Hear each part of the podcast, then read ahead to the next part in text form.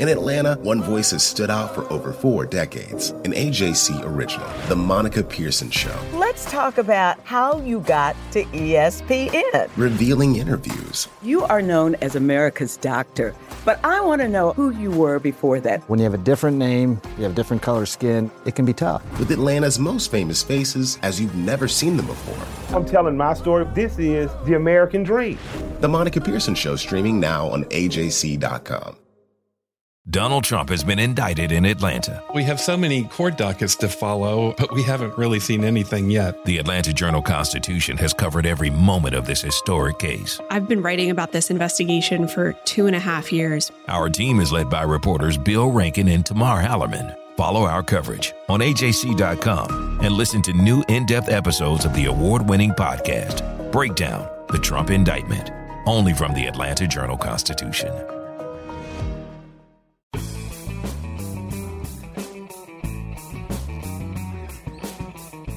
Hello, and welcome to the latest edition of the Politically Georgia podcast, where we bring you news and analysis of all the latest Georgia shenanigans in Congress and under the Gold Dome. I'm your host, Greg Bluestein, and today I'm joined by my colleague, James Salzer, our State House veteran.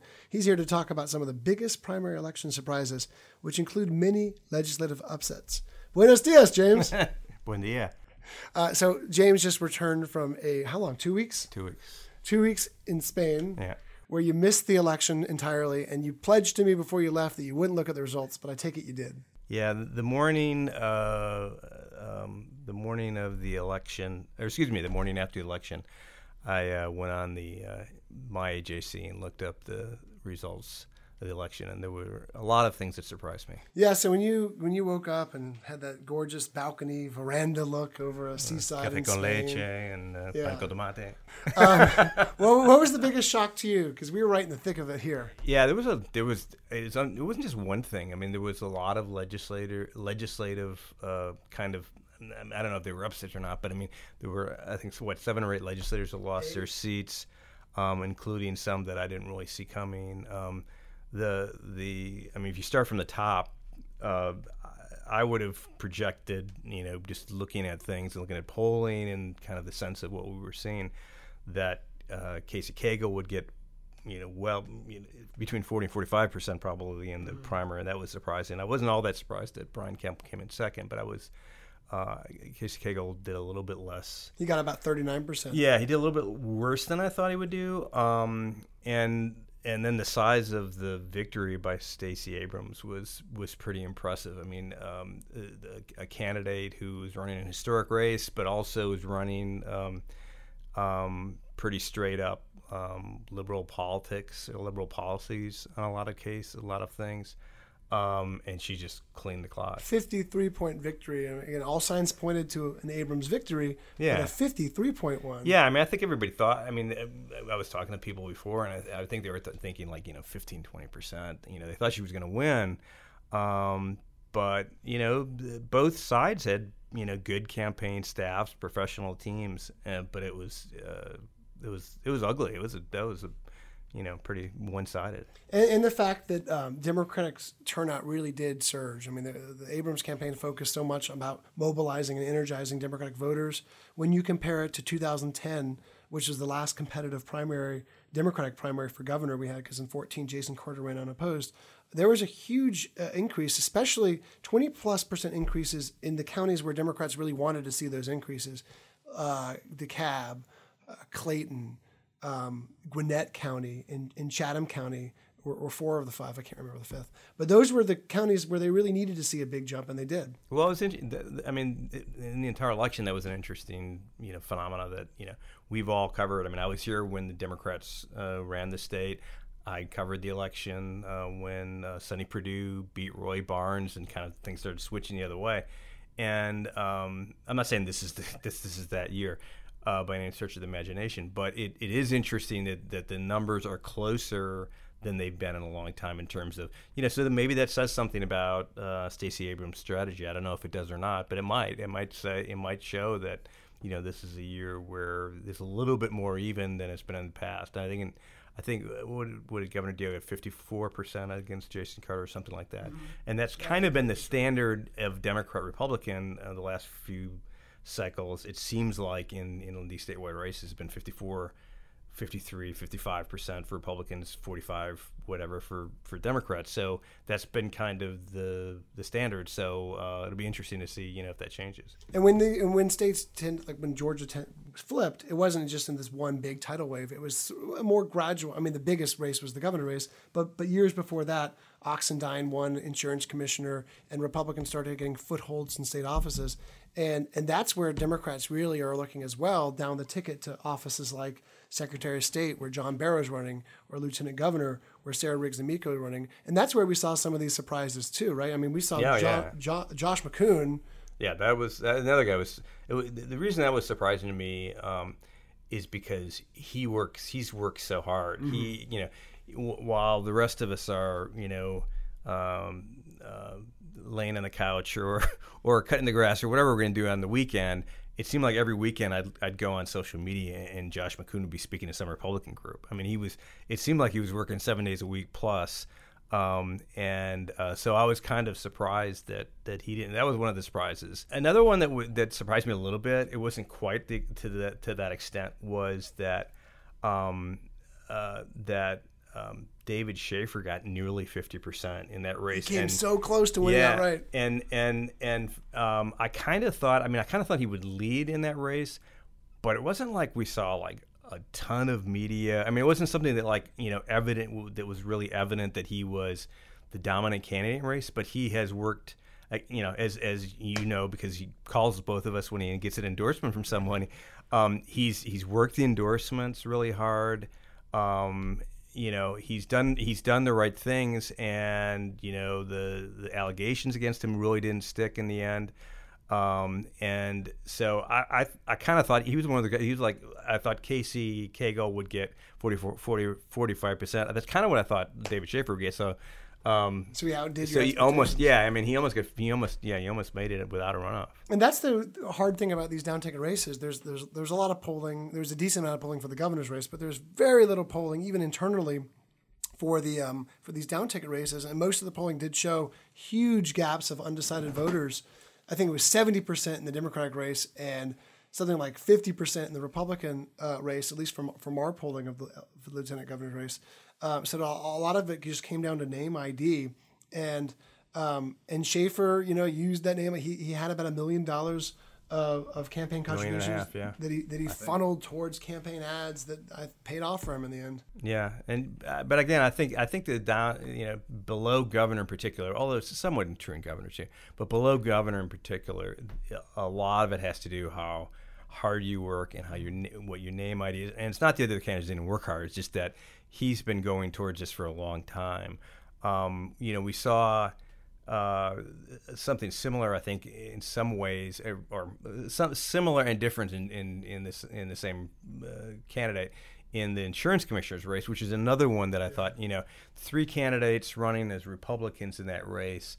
Uh, one of them endorsed um, um, by the current insurance commissioner and heavily funded by the insurance um, and, and uh, sundry in industries um, comes up against uh, two uh, Republicans, one self-funded uh, in Jim Beck, um, and uh, you know, Jim Beck ends up winning without a runoff. Uh, I, I thought again that was another race where I was like, ah, it's probably going to be a runoff. And the Democratic side, um, you had Cindy Zeldin, who had the majority of the money, the the, the grassroots organization, the endorsements, who lost. Right, right. It was, and that that that's. I mean, I almost wonder if that's well the person was running against her had her name first on the ballot because I mean, I, I don't know. I mean, or maybe she did work really hard and and you know.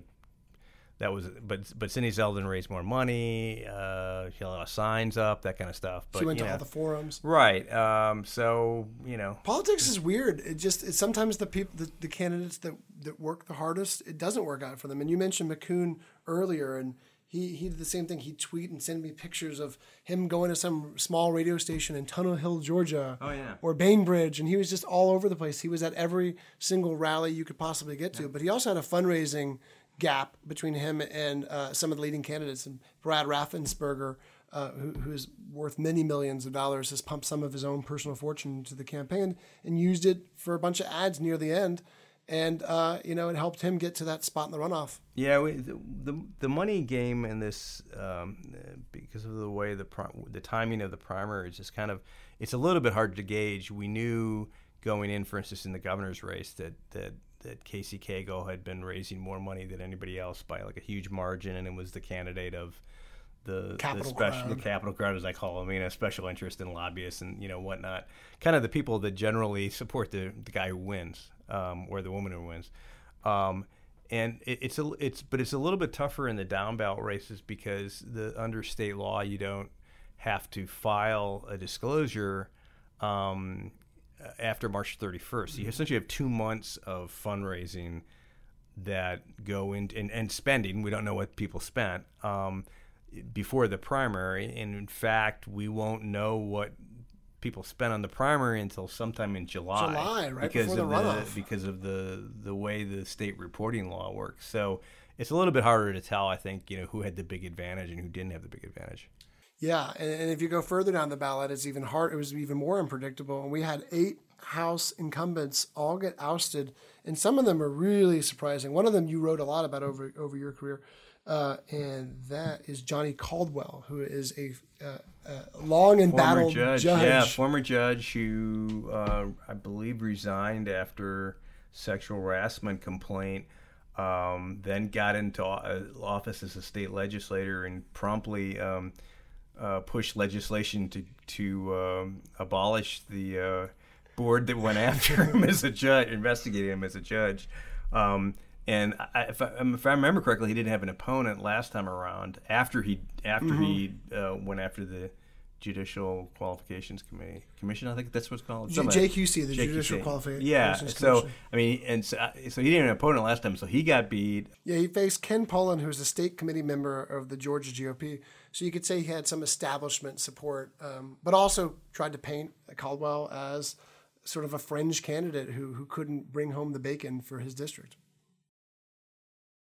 Uh, Well, and another one that I found interesting, you know, you I, I, I was reading down the list of elections, and it's right at the end because I think it's one of the last districts, like 180 or 179 or whatever, was Jason Spencer losing. And the reason I thought that was interesting was uh, a few years ago, the the House Republican. Um, a lot of the House Republican establishment went after Jason Spencer because he was kind of a little bit of a Dr. No, where he voted no on stuff that they really wanted.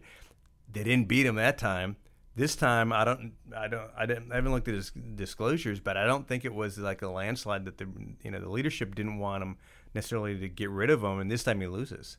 Yeah, uh, to Stephen Sainz, who's who's an executive director of a community planning agency, uh, who kind of ran as the, as the as the Republican who could get things done in the Capitol, as someone who's not been ostracized by party leadership. And again, even as even though party leadership wasn't necessarily having their targets trained on him, um, he uh, he ran as someone who can who can you know br- bring home the bacon, who who can who can pass policies, and who wouldn't necessarily upset.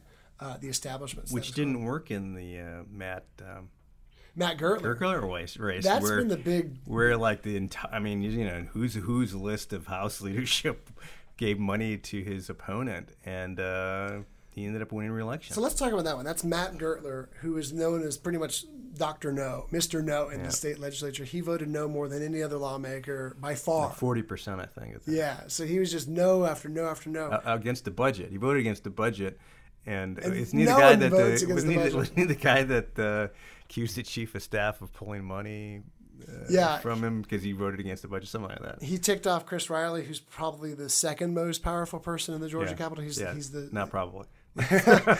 who's the uh, the top aide to Governor Deal. I say probably because some people say he might be even more. Yeah. Uh, but but Won't yeah, so he's ticked off really the the heart and soul of the Republican Party in Georgia.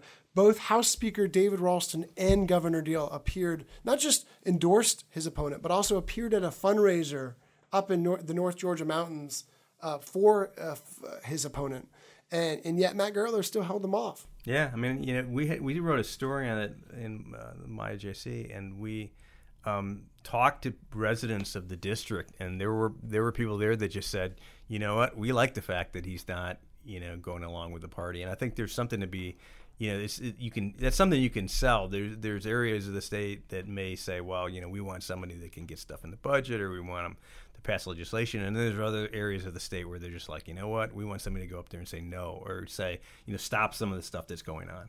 And on the Democratic side, some of the bigger, I don't even know if the word surprise uh, is, is, the best way to characterize it, but the vanishing white male Democrat. Uh-uh. Um, yeah, there are, uh, Steve Henson, the, state, the Senate Minority Leader, barely held barely. off an opponent. Against the, uh, was a dancing preacher. Yeah. Um, yeah. His the that means he'll remain the he'll be the only white male Senate Democrat uh, left because State Senator Curt Thompson lost by a big margin to a, a, rental property manager named Sheikh Rahman, who grew up in Bangladesh and moved to the U.S. in 1981. Um, he, this is not his first foray into politics. He actually got himself a seat on the uh, the Democratic National Committee by beating a well-known Democratic uh, operative here here in Georgia. Um, so he he becomes the first, I think, it's the first Muslim elected uh, to the Georgia Senate. Um, yeah, th- that speaks to those districts, though, doesn't it? I mean, those are those are districts that um, are changing. I mean, you, uh, it's it's like it's like Gwinnett County um, in general mm-hmm. that has for you know forever had well, I shouldn't say forever. When I first got here in 1990, the Democrats were still in charge, but um, for the last 20 years, have had uh, white uh, county commissioners, school board members. Um, all you know virtually all republican if not all republican and it speaks to that that area and stone mountain for that matter. You know those districts that are much more diverse than they were 20 years ago and um, you know they're it's, it's, i would think it'd be much more difficult to win year after year if you have you know you get put good candidates in there they're gonna yeah know, and, and down in Albany, uh, Darrel Ealum, um, who who is uh, one of the few House de- white male Democrats in the in the Georgia House, he lost to an African American challenger who cast him as way too moderate, um, who who used his NRA. He had a pretty high standing with NRA, who used that against him. And Doug Stoner, a former state senator who's running for a public service commission seat, just got trounced, hammered, yeah. And another former state rep, John Noel, um, also got defeated in his bid for yeah, the PSC. The man who uh, beat Billy McKinney. Yeah. So so there so uh, uh, I was on another program um, with uh, Columbus Mayor Teresa Tomlinson who who brought that up because it was a it was something I had kind of overlooked. But she goes, yeah, there's just there's there's a lot. Of, the, suddenly the white male Democratic caucus has gotten a lot smaller. Um, and yet, who's head of the House Democratic Caucus? Uh, yeah, Bob Trammell. Bob Trammell. Um, Bob Trammell was the House Minority Leader, and he himself faces a pretty tough November battle because he's. We always talk about the House districts um, held by Republicans that Hillary Clinton won. Well, he's in one of the yep. few House districts held by Democrats that Donald, Donald Trump, Trump won. won. Yeah. So he has his own face challenge, uh, stiff challenge ahead. So that'll be an interesting uh, uh, position to watch. But um, yeah, I mean, the, as as the Democratic caucus gets more diverse and uh, and more progressive, um, you know, some of the old standbys and it's hard to say that like Steve Henson, the Senate Minority Leader, is you know some moderate because he has a pretty progressive stance. And Curt Thompson, who got defeated, certainly was right, no moderate. Right. I mean, he he proposed uh, legalization of marijuana, ma- marijuana, not just medical marijuana, but yeah, marijuana just, period, yeah. recreational yeah, marijuana. Going right to it. Um, yet, you know, the party's changing, and uh, I think a lot of voters who saw uh, who saw some of the incumbents' names on the ballot, you know, gave them a second look and said, "Is there someone better?" Yeah, you it makes you wonder. You know, after looking at um, you know what Stacey Abrams did is is is the the model of um, not trying. You know, Republicans have long been accused in primaries of going to the going to the right, going after a certain you know the people mm-hmm. on one end of the spectrum. Well, maybe the Democrat. I mean, the Democrat Party is accused of the same thing, but maybe this is an example of you know the, the how that actually has played out. Yeah, I mean, as, you said, Republicans have long braced to their party's flanks, but Democrats hadn't hadn't really done that. And, and some of the positions that Stacey Abrams and other top Democrats have taken this year would have been considered unimaginable uh, by candidates just four years ago. And, and, just to make sure I was right on that, I even called Jason Carter. Jason Carter wouldn't, he didn't show up with, uh, when, when Barack Obama came to town, he stayed away from him. He never advocated for um, you know, for, for some of the issues that Stacey Abrams has advocated for, like like uh, you know same sex marriage, and and mm. and he called himself an NRA Democrat. But I but I said, am I characterizing this right? He said, yeah, um, because it was. I mean, Roy Barnes um, taking some of the positions that Stacey Abrams has taken uh, would have been just shocking for a Democrat eight sure. years ago, and is now the norm. And that's how we're seeing it. And for Democrats um, who are looking at flipping Georgia, they need something you know they're, they're saying the same tried and true strategy is not working. I guess the question on that though is, is is that you know we we all the assumption is always that the, that the parties run the extremes and they come to the center. Um, the fact that Stacey Abrams is not going is is is you know is not necessarily going to come to the center or you know is going to run on her policies or her her platform. Does does um, Casey Cagle or Brian Kemp? I'm assuming I'm pretty sure Brian Kemp will, but whoever wins that race, do they stay on the right? Do they stay in the the far right? I mean, because that's essentially that race has been. You know, the issues where they've really tried to make political, not not you know economy or whatever, but the issues that they've tried to raise, you know, make a big deal out of. Um, have been kind of bread and butter issues for the conservative, very conservative Republicans. Yeah, I always go back to a question I asked at a debate um, in in in Flowery Branch when I asked all the candidates the same question: What would you you know what would you do to to to work with Democrats? And a lot of them gave different answers. Even Michael Williams, who ran as like a, a Trump loyalist, said that there's room to work with Democrats on things like medical marijuana and you know some of the more quote unquote consensus issues. Whereas Kemp said, "I'm going to keep on tacking to the right, and if Democrats don't want to work with me on immigration and guns." Then the, they, their voters will see they're clearly not in the right path. So that just shows you where, where sort of Kemp's thinking on, on that is. Cagle is going to keep on trying to talk, um, you know, two pronged strategy. I think he's going to aim towards the mainstream with economic issues and then target conservatives with his rhetoric and talk about immigration crackdowns and gun rights and his NRA endorsement and things like that. And it'll be interesting to see how this plays out, especially because he has wedded himself almost directly now to Go- Governor Deal. Um, and the two of them have been at odds over the years over a range of issues, including religious liberty.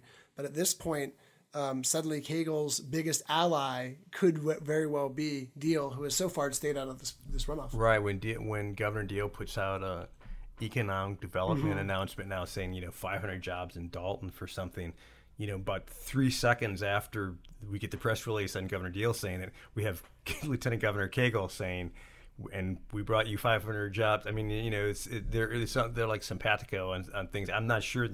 You know, I, am assuming there's not uh, necessarily the coordination that we may, might look like, but it certainly looks like that. Yeah. Um, and you know, the, I, but I, I, I guess on this, you know, in the primary race, so we've had uh, an immigration pickup truck. We'd have we've had an immigration bus that broke down on the highway is Casey Cagle going to come out with like I don't know uh, immigration uh, 747 or big rig? You know, yeah, I mean we a tractor trailer that we're going to put out there. I mean you know what? How far more? How far can you go on that? I mean you can probably go as you know. President Trump is shown you can go pretty far on it, but and I think they're also going to start veering even more from policy to sort of overall um, management and personality issues. Uh, already, you you, you have uh, Casey Cagle branding uh, Kemp as uh, incompetence. You know, not incompetence, but he's saying Kemp is inc- in- incompetent. If you can't say it, it's not. I know it's, it's hard not really good. to say. It's, it's not really. It's not going to work if you can't say it. But uh, yeah, so you have you have that going on, and um, he's trying to say basically because he, he that he's mismanaged his office and he's mismanaged his his private uh, uh dealings and his, with his own businesses, and you're going to hear that over and over and over from him over the next eight weeks, seven weeks, uh, with him trying to drive home that message. Whereas uh, this is a little harder for Kemp. Kemp's going to continue trying to brand Cagle as a career politician, even though the two of them have offices across from the hall from each other under the Gold Dome, and they've both been elected at least twice statewide. Right, but he, on, on the other hand, you know, uh, uh, Kemp can point to who's been contributing to the lieutenant mm-hmm. governor's campaign. I mean, his his fundraising is extraordinary in some ways, but it's also kind of the, he's become kind of the ultimate. I, am trying to th- I'm trying to think back the last time I've seen a non-incumbent run for um, governor in this state and have that kind of um, you know almost blessing of the state house crowd. I mean, it's been you know it's been pretty impressive. And that's why this is going to be such a fun uh, next two months. So stick with us. We're going to have a lot more. Uh, that's all for this week's edition of the Politically Georgia podcast. Head to ajc.com backslash politics to subscribe to Politically Georgia and get access to our daily newsletter along with all of our stories and updates on all things Georgia politics. Don't forget to subscribe to our podcast and rate us. And as always, thank you for listening. Hip hop is a product of black people. It's a product of black song and celebration. The Atlanta Journal Constitution presents Hip hop's most pulled elements are pulled from the South. a Southern hip hop story. We always go back to that moment of the Source Awards. Everybody wants your rhythm, but they don't want your blues. The biggest names in hip hop. Atlanta is still the mecca for hip hop. 50 years. No one can deny One film. the power of the South now. The South got something to say. Streaming now at ajc.com slash hip hop. Our journalists at the Atlanta Journal Constitution are working around the clock to keep you updated on all the developments surrounding the Trump indictment. Now, the AJC is putting all of our coverage in one place with our new Trump 19 newsletter. Every Wednesday, you'll have our latest coverage and analysis on this historic case in your inbox. So sign up for free today at ajc.com slash indictment newsletter. That's all one word. ajc.com slash indictment newsletter.